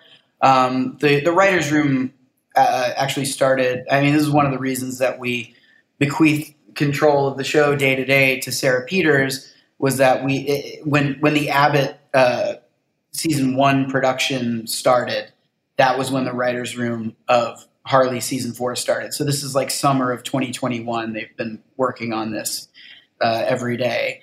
So it's it's it's pretty far along. Um, I think we're about to see full color animation for the season premiere. I want to say in October, um, and then you know, so that's when kind of post production officially begins uh, in animation. That's what they call it, at least when you get your your full color animation back from uh, our overseas partners, um, partner studios. So yeah, we we are we are pretty far along, um, and uh, yeah, there's some things that, that haven't been announced yet that are that are coming out soon, and, and uh, that that I'm excited about as well. That don't have to do with the spinoff, but uh, but more of the main um, storyline of, of, Harley. Um, but yeah, uh, uh season four is you know it's been written. Um, I, I you know since I don't know for for several months, let's say, and obviously it's animation, so things get get tweaked and get rewritten right until like the last moment, as we did in season three. We actually opened the cut back up, and I think the second episode of season three, right before it premiered at Comic Con, to, to fix something that we wanted to fix. So you know, it always goes down to the wire. But uh, yeah, there's a significant um, amount of it that's that is done and dusted. On, on a purely nuts and bolts level, how are you guys dividing your days between Abbott, Harley, and uh, and Noonan's these days? So you know, I think Abbott were there day almost every day. Um, I would say ninety-seven percent of the time we're at Abbott during the day, and then at night we kind of like look over all the kind of outlines and scripts from Harley and Noonan's, um, and kind of work on other projects we may have uh, going. Uh, but I would say like you know, season for instance, season four on Harley that Sarah Peters ran. I mean, our, our whole our feeling really was with Harley like we ran three seasons of it. I really felt like we said what we wanted to say and did what we wanted to do in those three seasons, and then it was like necessary to bring in someone, even if we had had the time. I feel like it's it was good to have somebody come in with like a completely different voice and vision to the show, but also somebody who knew the show. I mean, Sarah is such an amazing writer and wrote some of our very best episodes and really like helped us shape Harley and Ivy's voice from the get go. And um, Catwoman. And Catwoman too. And it just felt like, you know what, Sarah is like got new blood, new energy. She like has a real vision for what she would want to do with her season. So we didn't need to be in the day to day because we could kind of just sort of look over stuff with our, you know, we have a development executive, Christy Romero, and, and we kind of, the three of us kind of like oversee everything. But most of our time is spent at Abbott because we were trying to launch it you know and at the same time you know getting that early vote of confidence in a fourth season of harley must have felt like a godsend especially when you look at the state of hbo max right now with everything that's going on with david zaslav post discovery merger. You know you know obviously zaslav is looking to hire a new head of dc film and tv basically the kevin feige of dc as, as he said it What kind of feedback have your partners at DC said when you've kind of come to them with some of this racy stuff? Obviously, there was a, the big brouhaha about Batman can't, you know, can't perform oral sex, and now all, obviously this season that's kind of out, out the window. It's pretty racy. But uh, what kind of feedback are you getting from your DC execs, and have you gotten any kind of I don't know a, a show of faith that that Harley's not going anywhere? That season four is not going to be the end. Obviously, the spinoff, you know, there, is in the works too. Yeah, I mean, I, I, I think HBO Max has been so supportive of the show, um, and they have been very open with us about how well it's doing for the service. So I don't think that it's going anywhere um, anytime soon. Uh, you know, knock on wood. We got a call the other day from from Warner Brothers Animation, and they said it was like kind of urgent, and we were like, "Oh no, we're like going to meet a similar fate as Batgirl that like all of this work that we had done is potentially just going out the window. And then it just turned out to be a call telling us that we were doing really well. so that was a huge relief. Um, but yeah, no, I, I, you know, it, it seems to really be working. I think, you know, just the fact that it's uh, animation um, automatically kind of helps separate us from like the rest of the you know DC EU, and like we're we're not ever sort of tied into that uh, mythology. You know, that's kind of in its own. You know, who, whoever they're able to bring in, um, and our guess is as good as anyone's at this point. Um, you know, I think I, I think that they're we we have been told at least that like Harley's safe, um, and the Harley verse is is safe. Um, so we are we're very relieved. and I mean, we would love to. I, I, think we have a you know a really good relationship with with DC and with the execs at HBO Max. And you know, if an opportunity comes along for us to to segue into the live action space, uh, you know, within the DCEU, I mean, Justin and I have we have ideas. We we would love, you know, I, I, think that they need to kind of figure out what's happening over there, kind of holistically, before we can launch into our ideas. But we definitely have them like ready to go in the chamber if the opportunity presents itself. So. That's right. We're openly soliciting That's work right. from DC in their live action space. Pat also wants to be the new Feige. As creators with with two HBO Max shows how stressful was that week leading up to the oh my god Warner Discovery investor call. That that was like one of the uh, worst weeks. I think I even texted you, Dan. Like I was asked you if you knew anything because I was like shitting bricks. I mean, wow that that was that week was. I don't think I've ever experienced anything like that week in my entire career. I mean, the rumors were everywhere. I mean, there was at one point it was one point where I was having very credible people tell me HBO Max as a service was gone. Like I was, ha- it was, and that's like my entire job. It means our jobs were gone, you know. And so it was like, I did. I was. I mean, God, I, I was freaking out for sure. Is there somebody at that point at the studio at whatever who's actually able to provide even small reassurances in a situation no! like that? Or- I was like texting, I texted like the highest up exec I could text. And I was like, what's going on? They responded like, beats me. I'm like, fuck, if it if it beats you, what the fuck? Like nobody knew anything. Nobody knew anything. It was it was I mean a testament. It like asking the tour guides. insane. He's just screaming out for Yakko, Wakko, and Dot to answer him. Whereas you, you, Pat, you were you were pretty cool, calm, and collected the entire time. Well, I am going to be DC's Kevin Feige, so there you go. I feel like I'm in a pretty good place. And you guys have been through this all before when DC Universe, which is where obviously where Harley launched, when that imploded, you know, do you have any words of wisdom for whoever you think is going to wind up in that new DC job, aside from letting you guys continue doing Harley and well, that's lighting all your thing. live action that's stuff? The that's the most important thing, Lesley. What you just said is letting us do whatever we want to do. Um, yeah, I mean, is really the bedrock of the rest of DC. yeah. I, I really hope whoever is takes that job like loves that stuff, like loves DC, loves making those kinds of movies, um, and really like loves the people who make those movies. Because I feel like you know, for whatever like you want to say about how sort of like corporate um, and uh, Marvel stuff is run, like it it still feels like they love that. They love what they're doing, you know, like they love those movies and those shows. And so I, the one thing I do love about DC that I will say about current DC and DC over the last 10 years is that they will like give you the rope to hang yourself, you know, like, and, and, and they let you take big swings. And sometimes I think that allows you to make, make, allows people to make amazing movies. And sometimes obviously those movies don't come out as well. But it, I feel like you're allowed to really like take your shot. I hope that stays. Yeah. And I, I like, and you know, shows like Peacemaker, like, you can't do that at Marvel. Um, it's just totally off brand for them. I, that's why it'll be interesting when when Deadpool hap- Deadpool three happens to see if it sort of preserves its identity. But like, yeah, like like Peacemaker really excited me. It did well for the service. Season two is happening. You know, it's in production now, and I think I don't know that that gives me hope that uh, you know because that's working. Like whoever does come in is gonna is gonna let that continue. Um, but yeah, I echo what Justin said that you know you just you have to be a, a super fan. Um, so that's why Pat should do it. Either me or, or Alan Sepinwall. Who you would like to meet someday. Someday. Oh. Uh, fingers crossed. Well, it seemed like there was at least a tiny bit of Harley DC stress when the Battlingus uh, controversy broke.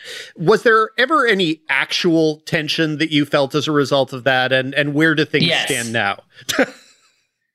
that was also a tough couple days. Um, the funniest part of that whole thing was I was like, Pat, I think we're in trouble, and Pat was like, we. Yeah, uh, I didn't say it. That man unhitched to me so fast. Um, yeah, I had to make a couple apologies and stuff. It was like uh, it wasn't. I don't know. You remember? It wasn't great. yeah, it wasn't great, but it certainly kept the show in the conversation. It was like every time we thought it was going to end, a new late night talk show would bring it up. I think John Oliver was like number like six of six. That like well, know, then uh, Zack Snyder commissioned a that piece where Cat, Batman's going down on Catwoman. I was like, yeah, with hashtag canon on Twitter. Yeah, uh, was, I learned my lesson. on giving. People yeah. still bring it up. Yeah. Well, but given this season, it felt like there was an awful lot of raunchy stuff, particularly with Harley and Ivy, but I would say more in general across the entire third season. Was there anything this season that raised any eyebrows, or or after that little brouhaha do you guys kind of have free reign?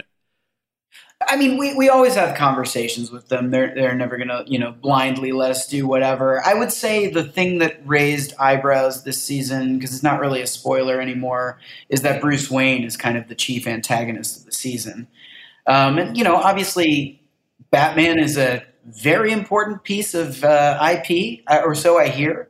Um, and and you know they're going to be really protective of that character, but. Uh, you know, the credit to them for for letting us do as much as they uh, as they have thus far. You know, we it's but it's yeah, it's always a conversation. And uh, one one of the executives over at DC, uh, Mike Carlin, who's kind of our covering executive, uh, told me before he's like, every time you guys send a script, I have like a like a heart palpitation.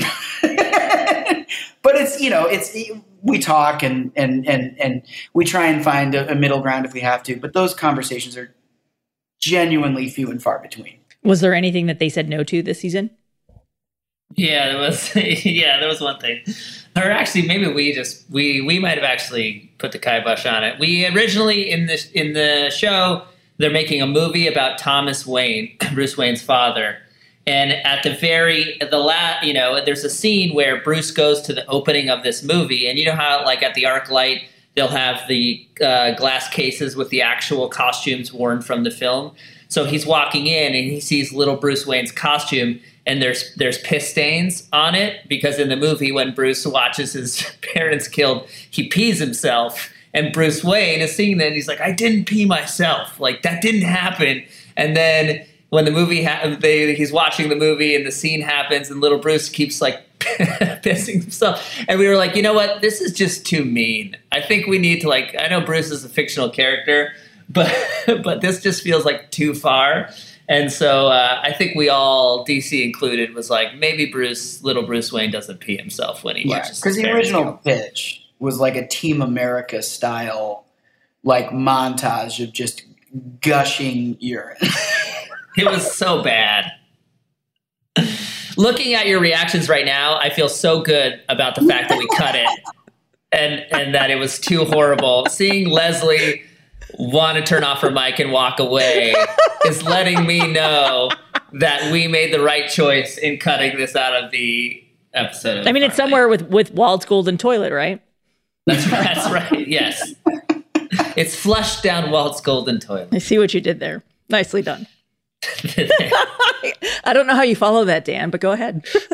Well, I mean, they did show a lot of faith in you guys, DC, by finally letting you guys reveal what happened to Bruce Wayne's parents, which I feel like was a large question in the fan community for all of these years. Why are they keeping it under wraps? You know, it explains so much of Batman's character. And no one had ever shown what happened to them, and we were the first to do it. We got to really make Batman's origin story, if you think about it. so, when did you decide that you wanted to wade into those waters, and when did you decide that you'd found a way to to crack an approach to the story where you could simultaneously make fun of how often we'd heard the story before, but still have something in it that you felt was new?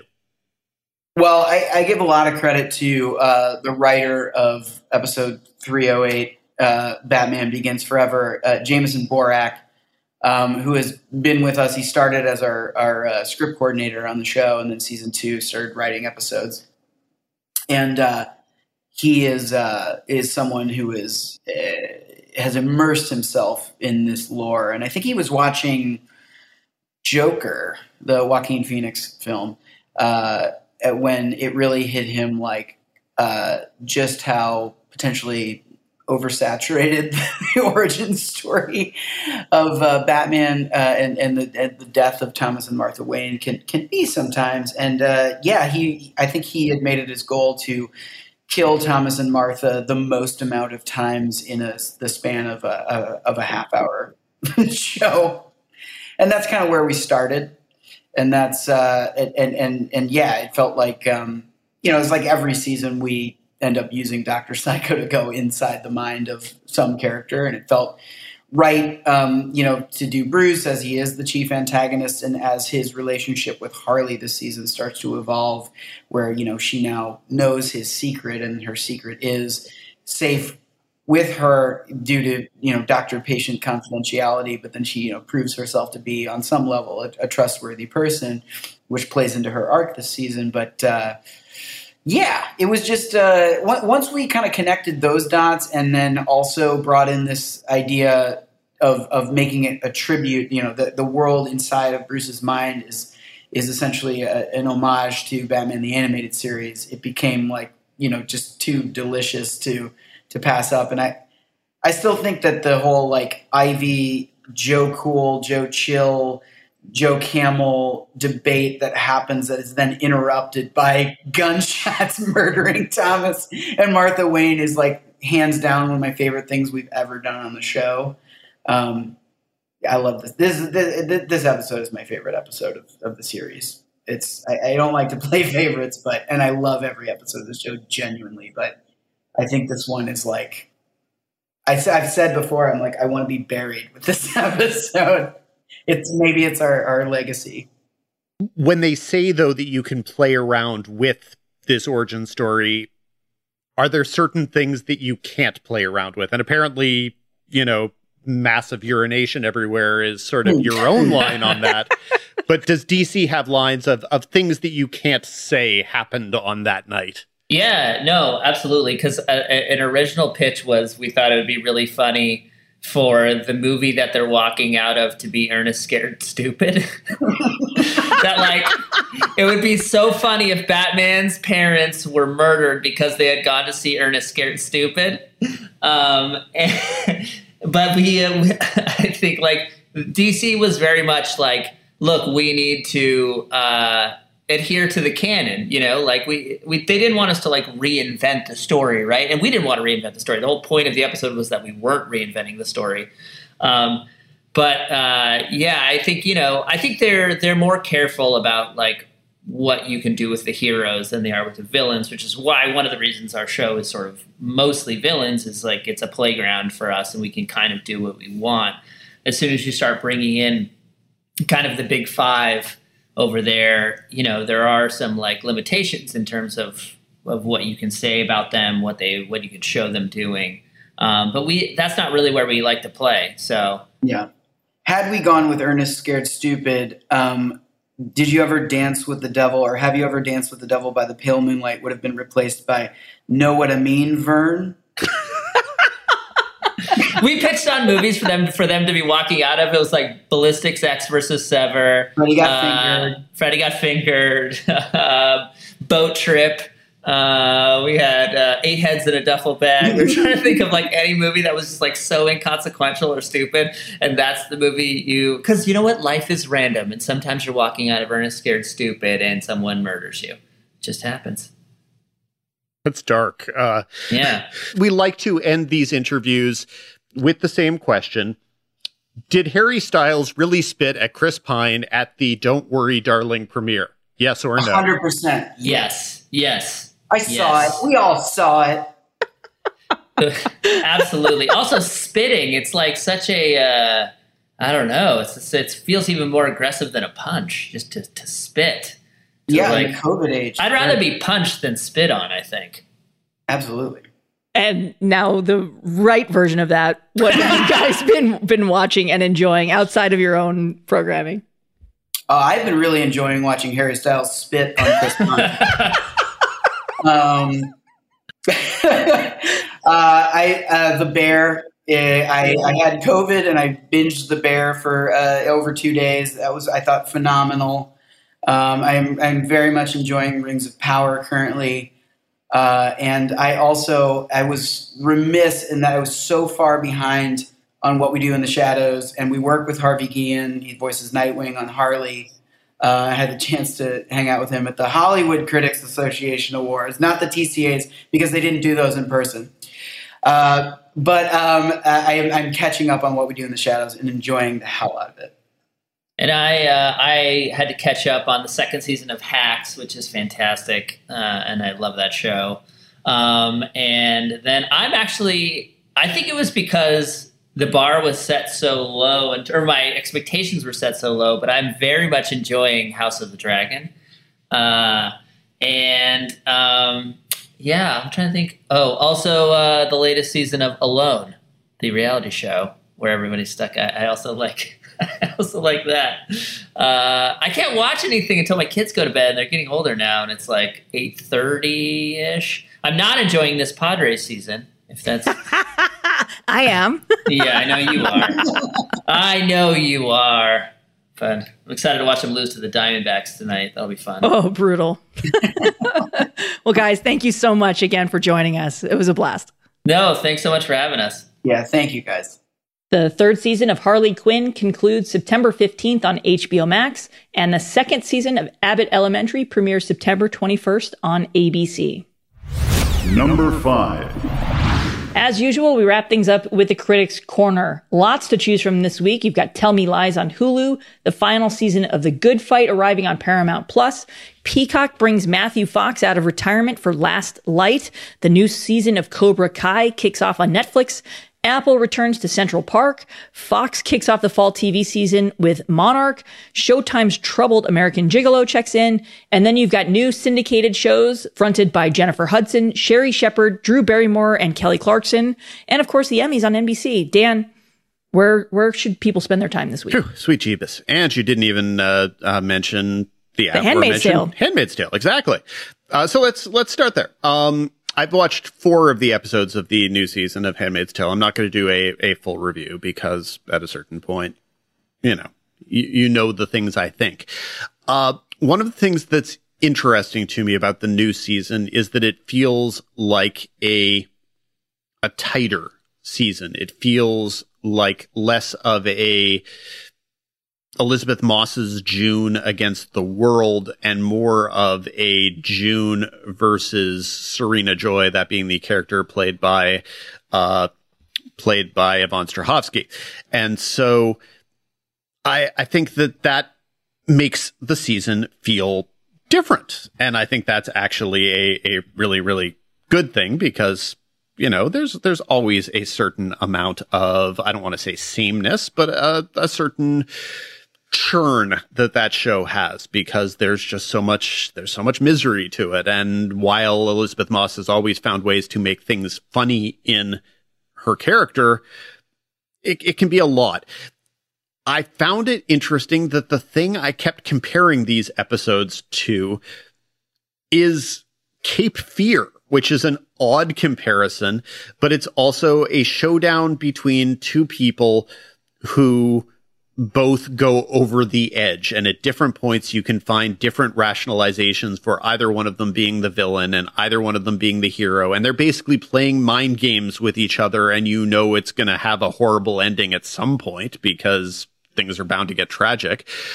But so if you take the Cape Fear ma- uh, mantra and you kind of, I guess, make Yvonne Strahovski's character because she begins the season incarcerated to some degree. If you make her into either the Robert Mitchum slash Robert De Niro character, and then you make Elisabeth Moss into the so-called protagonist of the story, the the good guy, um, it's it's fun to watch it in that respect. It's also fun to watch because Elisabeth Moss and Yvonne Strahovski are both absolutely fantastic, and so that is where the pleasure of the show has always been. Even when the misery of the show was so great, you could always go, "I will watch these people act. I will also watch one of the most beautifully shot shows on television, and that will be enough for me." I think that is con- that continues to be the case, but basically, the pleasure of this season is watching Elisabeth Moss and Yvonne Strahovski. Bought, uh, butt heads, and they absolutely do, and it's fantastic. And then you have kind of the secondary storylines where you have a lot of Madeline Brewer and Ann Dowd, and they're both excellent as well so many of the supporting performances at this point are, are just so wonderful. Uh, Samira Wiley, seeing her character Moira's increased concern about the dark turn that June is taking at this point. It, there's just a, a, lot of enjoyment to watching the acting on the show, even when the weight of the show is sometimes too much. So I think the Cape Fear type structure of the season really does give you a chance to somewhat disengage from the real world dramatic heft of it. And whether that's for the best or for the worst, for the creators, it's hard for me to say, but definitely I think it's good for viewers. I think it's good for viewers to be able to say, I'm going to enjoy this kind of as a Clash of the Titans drama more necessarily than the weightiest, most relevant drama in the world. So, um, I, there, there were a lot of things I liked about kind of the different feeling to this season of Handmaid's Tale. Uh, Good Fight has already premiered its return, but I, I liked the first episode back. I, I think it's a, it is a, a great show that sadly has simply gotten lost in the Paramount Plus of it all. It, it just, there was no way that that show was going to find an audience under those circumstances or was going to find kind of a big picture momentum in the same way as Good Wife did. I think that end of the day, Good Fight is going to stand as a better show than Good Wife, and I think we are always going to be baffled that Christine Baranski received all those Emmy nominations for Good Wife and none for Good Fight. What can you say? Uh, the new season adds Andre Braugher, who's just a lot of fun, um, both his outfits and his glasses, but also just watching Andre Braugher in this phase of his career having this opportunity to be funny when he never used to think he was funny. I remember interviewing him after the first season of Brooklyn Nine-Nine, and he still at that point was baffled by the idea that anyone found him funny. Um, he absolutely should. He is, I mean, in addition to being one of our great actors, he is one of our great comic actors as well. Yeah, and just really quick, there's a fabulous interview with the Good Fight creators, Michelle and Robert King, over on the website by our uh, colleague Mikey O'Connell. That's definitely worth a read. So you can find that on thr.com. Absolutely. They are always smart and reflective showrunners. Um, I have watched none of the current season of Cobra Kai. I don't want to say that I'm protesting against the fact that they screwed up our annual tradition of having the three showrunners on our uh, beginning of the year podcast, but they totally did. Uh, The show is supposed to come out at the very end of December, and we're supposed to have the three creators on our first podcast of the year. That is that is how this is supposed to work, guys. Why did you mess that up? So that annoys me. Anyway, I'm gonna watch the new season of Cobra Kai at some I, I've seen almost all of it. I think I'm. I still have the finale left to go. It's great. It's just a, it's a it's a perfect binge. I am I'm looking forward to having it as like, currently I'm working my way through Never Have I Ever as the as the TV show that I'm not writing about but that I can watch a half hour of to somewhat turn off my brain. I think when I finish Never Have I Ever and I think I have two episodes to go in the most recent season of that, I think I will turn over to Cobra Kai too. I finished that one already too. There's just there's just too much TV, and and a lot of it is is really bad. So let's talk about some of that. Uh, I mentioned um, Peacock and their environmental drama Last Light, starring Matthew Fox. It, it already premiered. Uh, my review took the uh, sort of Woody Allen, Annie Hall. Um, the food here is terrible and such small portions. Joke, as being basically my review here, is that my review is not an angry Dan review because the last because Last Light is only five episodes. They are all under 44 minutes, and so if nothing else, it only took a Saturday afternoon for me to watch. Uh, it, it's horrible, and it's horrible in a in a way that is completely inept. Like someone at this is honestly someone at, at NBC Universal. This is someone at a production level dropped the ball where someone had to say, this is not how this story could be best told. Let's tell it better. Someone dropped the ball on this is an environmental thriller. Why do you forget about that for three episodes at a time? And then why is your climax like a recruitment video for a non-existent environmentalist company instead of an actual dramatic climax? Someone had to step in on that. Someone had to step in and point out that it has, the show has like five main characters. It's like a party of five, as it were. Um, and they, I see what you did there, Dan. And they barely have characters. So you've got um, Matthew Fox and Joanne Froggatt and the actors playing their their kids. Maybe there are only four of them because maybe it's only a son and a daughter. Regardless, it's it's bad. They have like one dimensional characters, but then there are supporting characters in this show who I'm not sure anyone bothered to name they're in like two, three episodes. They have no names. They have no characteristics. They have anticlimactic arcs. Uh, someone had to say, why are you introducing this person if you're not going to do anything with them? Why are you introducing this character if they have no personality? And why are we having these two minute conversation scenes with characters who have no personality talking horribly stilted dialogue. It's it's a it's a bad show, and if I talk about it more, I get angrier because it's so inept.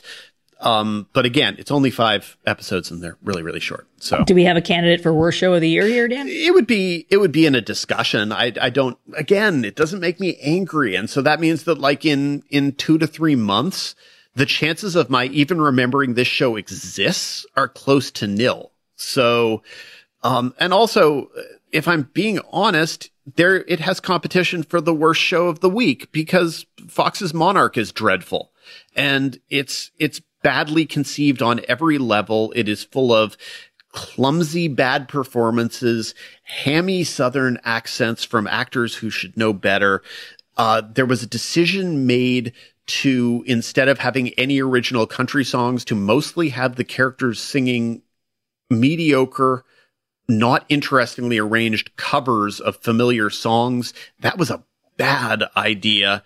Uh, so, you know, you have characters being uh, like, let's sing our biggest hit song. And then the hit song is, I feel like a woman. Uh, like, wh- what do you, what is the point that you think you're making? It's, uh, yeah, it is, it is a badly written music bad, downloads badly dri- revenue well, streams from music downloads yeah but you can do that also with original songs you think uh you think whatchamacallit, you think Nashville didn't make a lot of money off of the original songs that it recorded? It most certainly did. That was. But a, you think Glee made a shit ton more money on the covers that they released? Probably true, but the the Glee covers they did mashups, they did new arrangements. So you know, having a having an a cappella club uh, arrangement of song X, Y, or Z is completely different from having a let's have someone record a Trisha Yearwood song as their original song, even though the audience, of course, knows that it's a Trisha Yearwood song. And they're not going to be fooled into thinking it's an Anna Friel as a country singer song.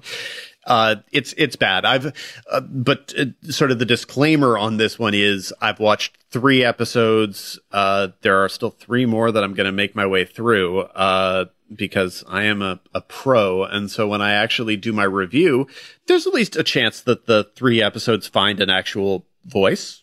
Um, because this is a show that had sort of a, a twisty creative journey and long pauses and stuff. So, so yeah, maybe maybe it will get better. Uh, so I, I, hope it will get better. I hope that I hope it gets better. I hope I write a positive review, and then everyone can be confused that I have a positive review in online and a really negative review on the podcast. Who knows? It could happen. But also, I'm not really sure what's happening at Fox regarding original scripted programming and, and at what point we just shrug our shoulders and say they're just not in the business anymore because yeah, it's just not a thing they do.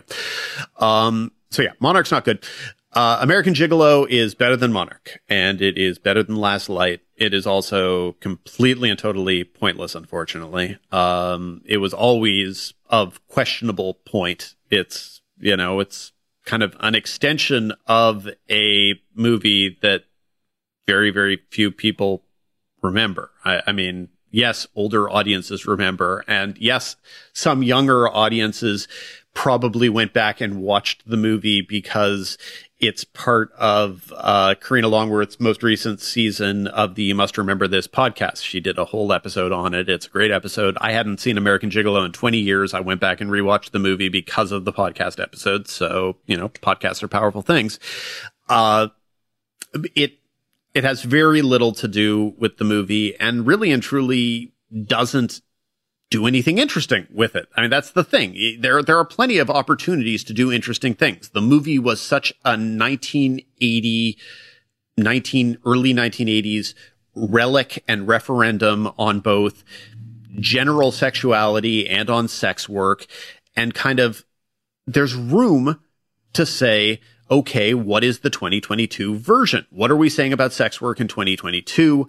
What are we saying about male sexuality? What are we saying about the male gaze and the male gaze when we're attempting to sexualize a main male character?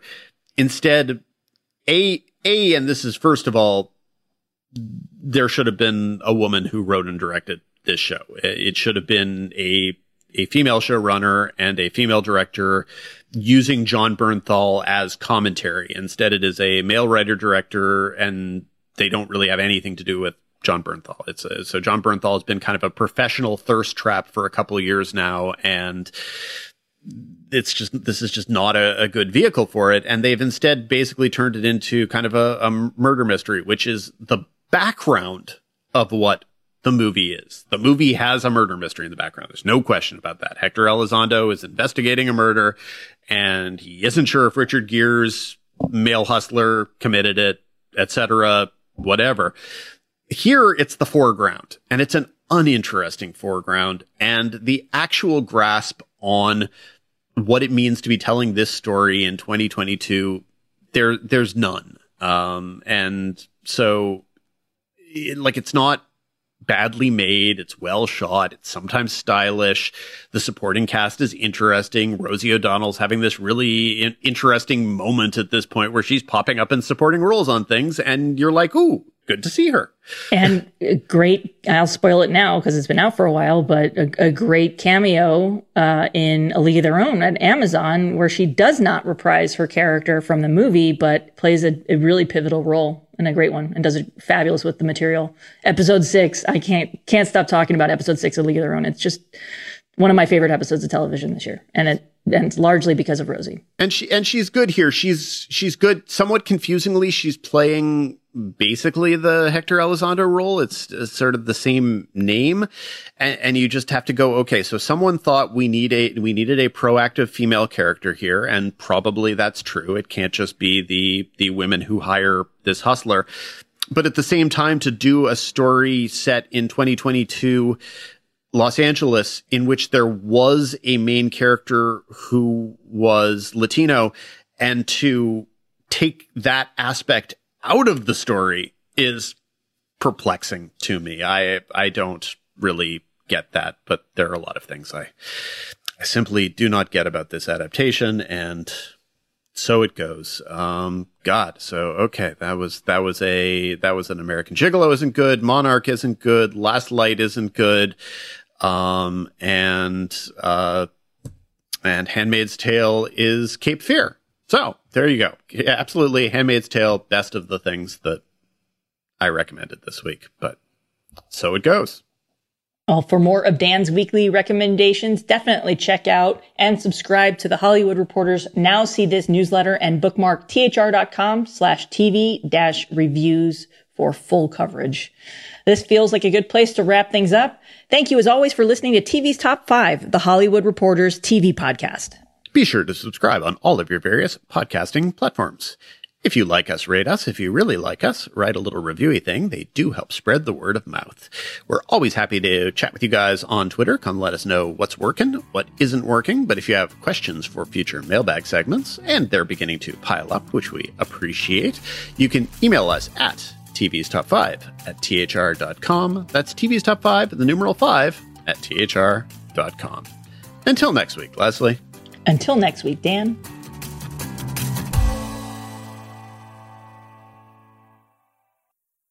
Judy was boring. Hello. Then Judy discovered chumbacasino.com. It's my little escape. Now Judy's the life of the party. Oh, baby, Mama's bringing home the bacon. Whoa. Take it easy, Judy. The Chumba life is for everybody. So go to ChumbaCasino.com and play over 100 casino style games. Join today and play for free for your chance to redeem some serious prizes. Ch-ch-chumba. ChumbaCasino.com. No purchase necessary. Void where prohibited by law. 18 plus terms and conditions apply. See website for details. Hey guys, it is Ryan. I'm not sure if you know this about me, but I'm a bit of a fun fanatic when I can. I like to work, but I like fun too. It's a thing. And now the truth is out there. I can tell you about my favorite place to have fun. Chumba Casino. They have hundreds of social casino style games to choose from with new games released each week. You can play for free anytime, anywhere and each day brings a new chance to collect daily bonuses. So join me in the fun. Sign up now at ChumbaCasino.com. No purchase necessary. VGW. Void were prohibited by law. See terms and conditions. 18 plus.